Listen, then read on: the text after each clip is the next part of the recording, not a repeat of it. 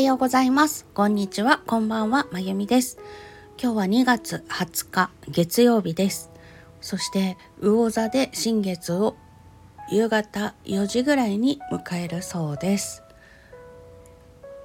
私が住んでいるエリアは今日は本当にいいお天気で洗濯物が気持ちよく乾きそうだなと思いながら今鼻がムズムズしています昨日確か花粉症の薬飲んでから寝たはずなんだけどな、はあ、今日も元気だということですね。皆さんがお住まいのエリアはいかがでしょうか。さてそれでは今日も声に気をつき合いください。えっ、ー、と今回は昨日話したいことがすごいあの熱弁しそうなことがあったので金土とサクッと。金曜日は、えーと、とっても素敵な声楽のレッスンがありました。あの結婚式でサプライズで歌いたいという新郎さんから歌を覚えるお手伝いをしてほしいというご依頼がありましてスポットでレッスンしてきたんですけれども いいですね。若いって素敵だわとか ちょっとおばちゃんいろいろ思っちゃいました。っていう感じの素敵な時間を過ごせました。そして土曜日は日本舞踊のお稽古がありましてああ太極拳みたいだって太極拳やったこともないんですけど感じました。そしてくたくたになりました。日曜日は音楽教室の方でレッスンがある日でした。で普段だと一番最初の生徒さんが午前9時40分からで一番最後の生徒さんが19時ぐらいに終わるっていう感じなんですね。ねまだ生徒さん埋まってない時間もありますので、えっと、約9時間からお昼休みを除いて8時間労働するというわけではないんですけれども、まあ、なかなかな時間あちらにいるなっていう 感じなんですが昨日は合同レッスンをしました。あの7月に発表会があるんですけれども過去に発表会に出たことがある子もいれば今回初めての子もいます。で初めての子がちょっとあの人見知りをするところがありまして4歳児ちゃんなんですけどなのでこれいきなり本番の舞台とかいきなり引き合い会に出したら何もできなくてもう怖いから嫌だってなるなと思ったのでちょっと顔見知りを作っておきたいなというのもあり引き合い会の前にそんな時間を持ちたいなと思ったので合同レッスンを開催させてもらいました。お母様方にそれを相談したら快く受け入れてくださったのでよかったって思いました。貴重なレッスンをそんなことに使うなっていう方がいらしたらどうしようかなと思ったんですけど幸いなことにそういう方は一人もいらっしゃらなかったので本当に安心しました。そしてえっと昨日は自己紹介をしてもらったんですけれども4歳児ちゃんは自分の番が来たらうつむいて泣きそうになっちゃってもう泣かないように歯を食いしばってお口への字になってるっていう感じでできなくてお母さんが代理でご挨拶してくれました。なんですけれどももろもろした後はもうキャッキャって感じでちゃんとお兄さんお姉さんのお顔を見ながらありがとうございましたって言えていたのでよかったなと思いました。大成功。もうそうなってくれれば大成功っていう感じで。で最後に6月に引き合い会リハーサルをするのでみんなそれまでに頑張って曲仕上げてねっていうことで目標設定をするということもきっちりしてこられたのでそこもよしって感じでした。うん、で何をしたかなんですけれども小学生と4歳児で4歳児の子は始めたてなんですね。同じことができるはずもなくできることに差がありすぎるので悩んでたんですけれどもあのハンドサインを使った即興というものをやってみました。このハンドサインを使った即興というのは私はフレッド・フリスというミュージシャンに習ったことがあってあとリズムアンサンブルで参加しているところの人がコブラをやっていたジョン・ゾーンのシステムを勉強した人だったんですね。それから、えっと、もう一人初めてハンドサインを使った即興というのと出会った時に指揮をしてくださっていた方がブッチ・モリスという方のシステムを使っている人だったんです。ね、その3方のミックスになった感じで私の中に存在してまして今回はその中でも一番簡単なことを4つだけサインを出すということにして1って指を出したらばちっちゃい音あ短い音を1個ジョンって鳴らす。で5ってサインを出したらば長い音だったりとかタタタタタタタタタってたくさんの音を鳴らす。あとは音量を大きくするちっちゃくするっていうそれの4つだけを教えました。でその中であの私はパート分けをしてずっとドロードドローンみたいな感じでずっと同じことをやっててもらうパートの人となんか遊びの部分を付け加える人とあと戦慄的なことをやってもらう人ととかそれから誰かに戦慄を作ってもらってそれを誰かにコピーしてもらって気が変わったらもうアレンジしていくっていうようなのをずっとやってもらってる中で1を鳴らす人5を鳴らす人みたいな感じで組み分けをしていくとかそんなことをしながらやってたんですね。で、まあ、ざっくりこんな感じでやるんだよっていうのを見せた後にじゃあ式誰かやってみようって言ったらみんなもじもじしちゃうんですよ 大体の場合そうなんですけどなんかみんなね最初の一人っていうのはファーストペンギンをもじもじするっていう感じで 皆さんあの挙手なさらないので私の隣にいたお母様に「じゃあやってみましょう」って言って 振りました。お母様方最初私たちは見学してるだけでっておっしゃってたんですけれどもあの指揮者に任命されてちょこっとやって「これでいいですか?」みたいな感じだったんですけどその後は自然と音出す担当に参加してましたそして左隣にいたお母様に「じゃあ音出しましょう」って言って お母様にも音を出す指示を出してさあの参加してもらってそしたら次は指揮者もやるっていうことになって結局その場にいた全員「見学してます」って言ってた方々もみんな指揮もするし音も出すしみたいな感じで 巻き添いを食らってました子供たちだけでなく。ねもあごめんなさい。洗濯機が終わったよっていう音がしていますがもうちょっと喋りたいので喋っちゃいます。持ってきてもらうものっていうのを指示したんですけれどもその時に楽器とは言いませんでした。音楽のレッスンなんですけど楽器を持ってこいとは書かない。音が鳴るものなら何でもいいです。お鍋でも石でも楽器でも何でもいいですっていうことでおのおの何で音を出そうかなっていうのを考えてもらうところから合同レッスンが始まっているという仕掛けになってます。でおのおのが持ってきたものの中でまた話に花が咲いたりとかっていうこともありますし私は、えっと、焼きのりが入っている円筒状の缶を持ってったんです。蓋の音と底の音と側面の音とっていうのが全然違うし蓋を外して底を叩いた時蓋をはめて底を叩いた時の音っていうのが違うので面白いなと思って海苔の缶とあと子どもたちが見たことがないだろうなという楽器を持ってこうと思っていたのでカリンバとそれから鍵盤笛アンデスという楽器なんですがそれを持っていきました。あと鍵盤ハーモニカも持ってたんですが。でカリンバはアフリカで発生した時のものに近いものがいいからひょうたんのにしようかなと思ったんですけど鍵盤のところがちょっと鉄の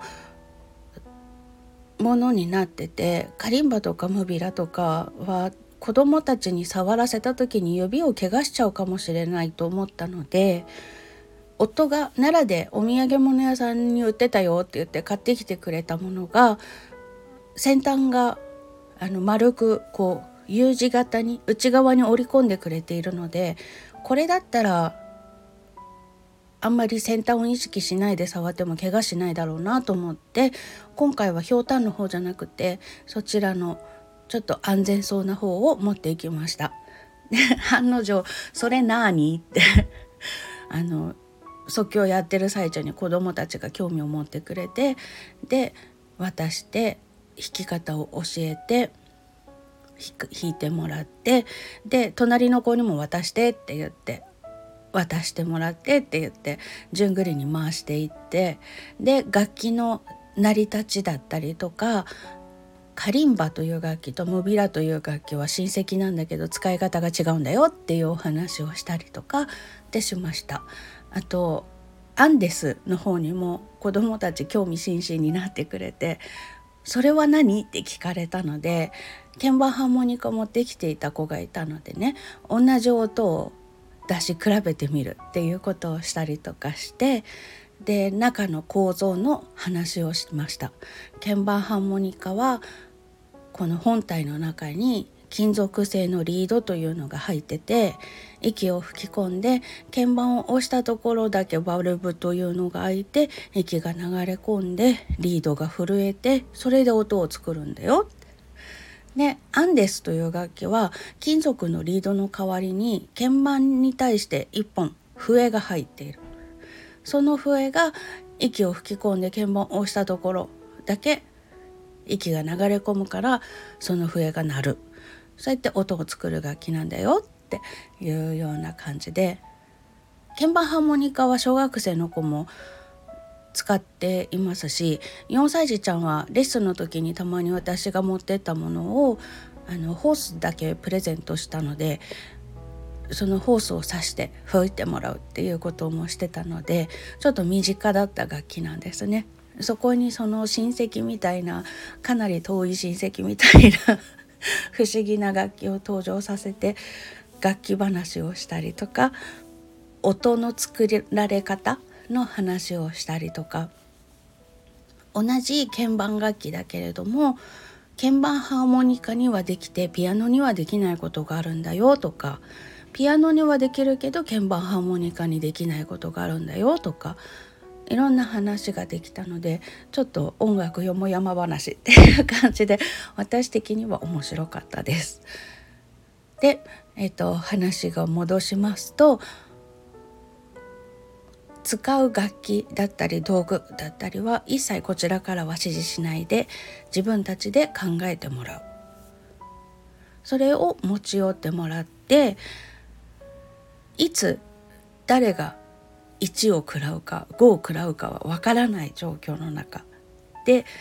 自分が持ってきた何を使うか。もう最悪拍手でも足踏みでも声でもいいということで言ってましたので選択肢がたくさんあるんですね。扉叩いたっていうわけだし。そういう中で1って言われた瞬間に何かを返す。5って言われた瞬間に何かをする。これを自分たちで選択して自分たちで何かをするということをしてもらう時間を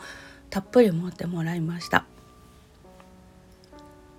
与えられたもの決められたことだけをするのが音楽じゃないっていうことを知ってほしいなと思っていたこともありますしあの子どもたちの感性が育っていく過程のお手伝いができればいいなと思っているのでもうあとはお好きにどうぞ 私は1とか5とか大きくちっちゃくくらいしか言いませんからあなたたちが好きにやってくださいっていう時間にしたかったんです。でそれをやってたらもう4歳児ちゃんたちも一緒にお兄さんお姉さんと一緒に音楽を作ったっていう感覚があったのかなかったのかは分かりませんがちゃんとご挨拶もできるようになったのでよかったって思いました。そしてお母様方はみんな4歳児ちゃんがほんの1時間前までお名前を言うことすらできなかったのにありがとうございましたって言えたっていうことでみんな内心拍手喝采っていう。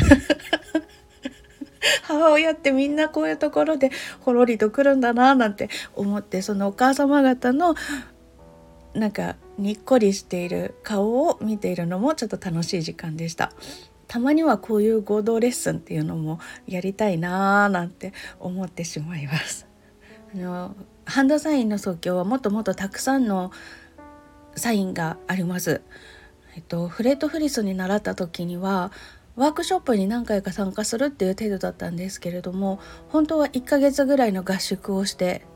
習うところをギュギュッと凝縮して何日間だっけ？忘れちゃったけど1週間ぐらいかな？会場に通うっていうような感じで教えていただきました。でレッスンが始まる前というのは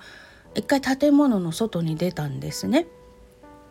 で会場があったのが渋谷で渋谷とは言っても幹線道路からは少しだけ離れたところにあるとは言ってもまあ渋谷だよねっていう音がするような場所だったんです。でもよーく耳を澄ますと虫の声するし風の音がするっていうのをまず聞きなさいというところからレッスンが始まったんですね。いやまさか渋谷で虫の声聞くと思ってなかったので東京の渋谷って言ったら車の音とか繁華街の音がするような場所っていう感じであまりあの私が好きな音がする場所じゃないと思ってたんですけどまさか風の音あの木の葉がサワサワサワっていうような音だったりとか虫の声が聞こえるとは思ってなくてはあ。我々日本人は虫の声を声と認識する。でもフレット・フリスは虫の声を虫の音ということで雑音の方に区別する国で生まれ育った人。その国の人に日本人の私が虫の声がするっていうことを教えられてしまったと思ってすっごい嬉しかったんです。もう日常の中にあるから全然気づかないでいたんですけれどもはあここにもっていう感じがしてすごく幸せな時間でした。そしてえっと国で区別するとそうやってあのこの国の人は虫の声を声と認識するけどこっちの国の人は音というふうに認識するとかそういう区別があるんですけれどもでもやっぱりそういうのは人それぞれなんだなっていうことを認識することができてありがたい時間だったなと思いました。なので子どもたちにもあと何回かそういうレッスンをした後でまずベランダに出てもらってそこでどんな音が聞こえるかっていうのを味わって耳を開くっていうことを知ってもらいたいなと思ったりしています。あとピアノを共鳴させて遊ぶとかねそういうこととかも教えていってピアノの音自分が演奏している音を聞くときにどれだけ音を聞くことができているのかっていうことを考える時間を持てたらいいかななんてちょっと夢が広がっています。まあそんな感じの1時間を過ごしましてその後体験レッスンがありまして体験レッスンの時にもなんか昨日はそういう時間の後だったからかなのかわからないんですけれども自分はどういう方針で教えているかっていうことを自己紹介がてらお話ししたんですけれどもその時にもあのご要望があればコンクール受けられるようにとか音楽学校に行けるようにっていうような厳しいレッスンもすることはまあできなくはないですけれども私の基本的なスタンスとしてはお子さんたちが楽しんで音楽が好きっていう気持ちを育ててで子どもたちの感性が育っていくお手伝いができるようなレッスンがしたいというのが根本ですっていうことをなんか昨日は遠慮なく言い切ってしまいました。うん、それでそういう先生じゃ嫌だわっていう感じだったらば他の先生のところに行った方が無駄がなくていいのかなと思ったりとか。あのね私みたいに考えてる先生のところにまず基礎をがっつりやってからそれから楽しむようなお稽古をしてほしいですっていうお母様がいらしても多分、まあ、ややれって言えばやりますけれどもねっていう感じなのでやり方は知っているからそりゃやりますけどだって私が子どもの頃受けた指導をすればいいんでしょって。でも私あれ好きじゃないのよって思いながらやってるのを見てもいつか不満になるだろうからだったら最初から他の先生に当たった方がいいんじゃないと思ったので昨日はなんか堂々とそれを言えてしまいました。それを言えてしまったらだいぶ自分も楽だなと思いました。ということで昨日もまた新たにちょっと自分はこうですっていうのを言うことができた時間になりましたそして今日は朝から AI 関係のものを見まして6年前だったかな？に音楽に AI を取り込んだ動画を見た時から私はずっとなぜ私が演奏するのかっていうことを考えて私だからできることをきっちり表現していかなかったら AI がやったって一緒じゃんと思ってたんですね。でそのことを改めて思い至りました。最近あのアイコンとかで AI で描いたものを目にすることが増えたなと思ったらそしたらここ数日はチャット GPT って言うんでしたっけ？あれで AI が答えてくれたものを目にすることも増えてきてはあなんか AI さん増えてきたなって身近になったなと思ってきた思ってたんですね。そこにちょうどそういう感じのツイートを見ることがあったので改めて自分が音楽をする理由というのを考え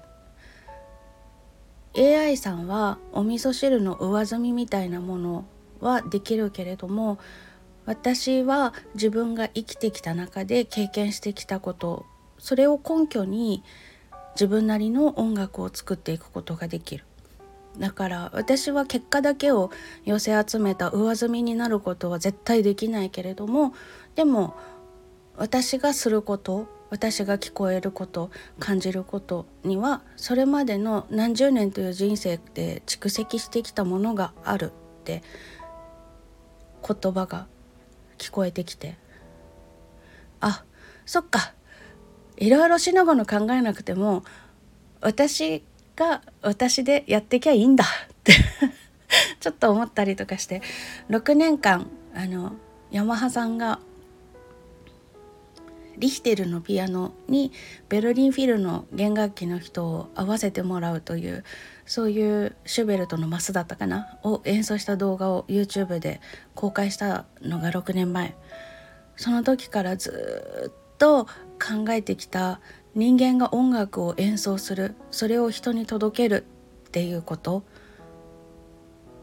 それはどういうことなんだろうか。何ができたらいいんだろうかとかそういうことをずっと6年間考えてきていて